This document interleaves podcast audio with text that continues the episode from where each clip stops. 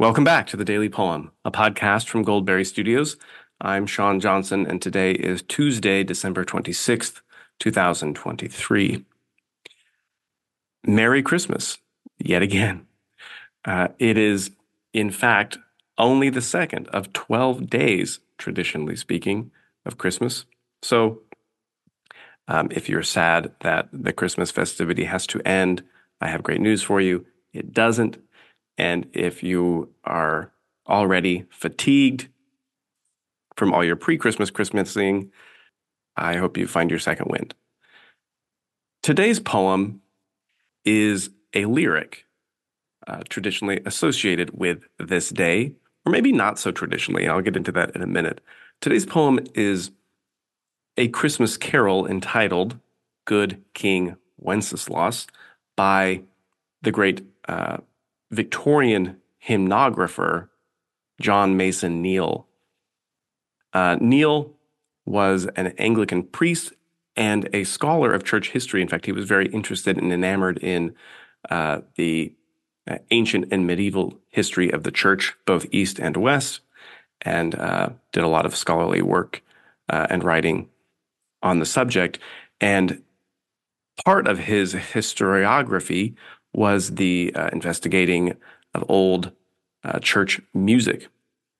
And he found uh, a medieval tune, uh, actually to an Easter song, uh, that he decided would uh, make a fitting Christmas tune. And so he composed original lyrics about the Bohemian saint Wenceslas, in life only a duke, though he was later honored with a regal title by uh, the Pope who canonized him. And he uh, decided, in addition, to add a reference to uh, the feast of Saint Stephen, which you'll recognize from the first stanza of the poem, uh, which is in the West traditionally observed as December 26th. In the Eastern Church, uh, the 27th is a day uh, for remembering Stephen. Neale hoping that the song then would be uh, fit for performance on those days. His lyrics are uh, tell the story of uh, a well-known uh, event, or regular, or rather, a regular practice in the life of Saint Wenceslas, uh, which is in keeping with uh, the spirit of Christmas. That is the feasting of the poor. Uh, it was a commonly held uh, belief by uh, pious Christians in the Middle Ages that uh, Christmas was the time of great reversal uh, when the high would be made low and the low would be exalted. And one of the ways that that could practically be demonstrated and realized was that poor people got to uh, enjoy uh, the things that typically only rich people got to enjoy.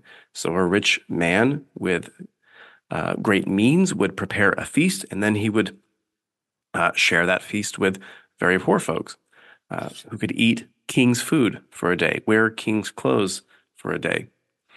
Uh, and because there are 11 more days of Christmas, it's nice to be reminded of that as we go on into the season. This poem has always been um, a bit of a controversial Christmas carol, not a hymn, mind you, but a carol, uh, because though the tune is old uh, and often labeled as quote unquote traditional uh, in uh, choral music or on choral music sheets or in hymnals, uh, the lyrics are uh, really not that old, relatively speaking. And there are scholarly grumps who gripe about that uh, more common in the 20th century uh, were the critics who gripe about how uh, moralistic the tune is. And I present it here regardless uh, because I think it's healthy to remember, especially at a time like Christmas, that uh, poetry is not meant always to be clever, uh, subtly nuanced, or dare I say, overly complex. Uh, but that uh, lyric is the heart of uh, much of poetry and much of the poetic tradition, especially in the West, but all over the world, uh, and that uh, poems like like stained glass windows right, are often useful uh, in communicating in a uh, moving and uh, poignant way uh, a truth that should be simple and strike to the heart. And this lovely tale of Wenceslas's charity, I think, does just that. So here is John Mason Neale's Christmas Carol, Good King Wenceslas. I will try to read it without breaking into song, but feel free to hum along at home. Good King Wenceslas looked out on the feast of Stephen when the snow lay round about, deep and crisp and even. Brightly shone the moon that night, though the frost was cruel, when a poor man came in sight, gathering winter fuel.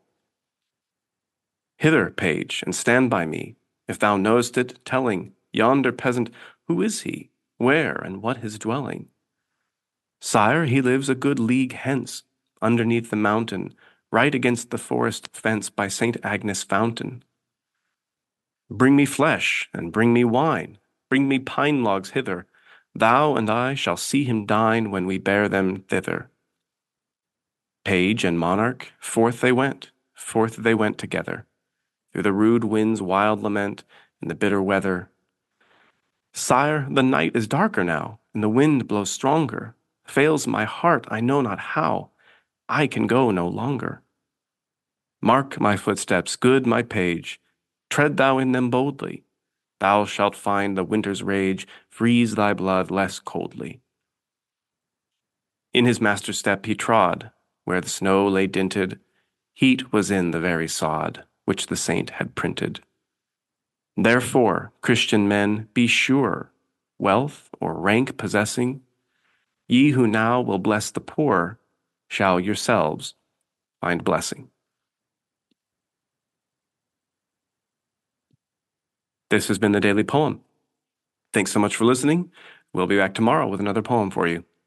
To listen to past episodes or to support the show, please visit dailypoempod.substack.com. On behalf of our whole team at Goldberry Studios, I'm Sean Johnson. Until next time, happy reading.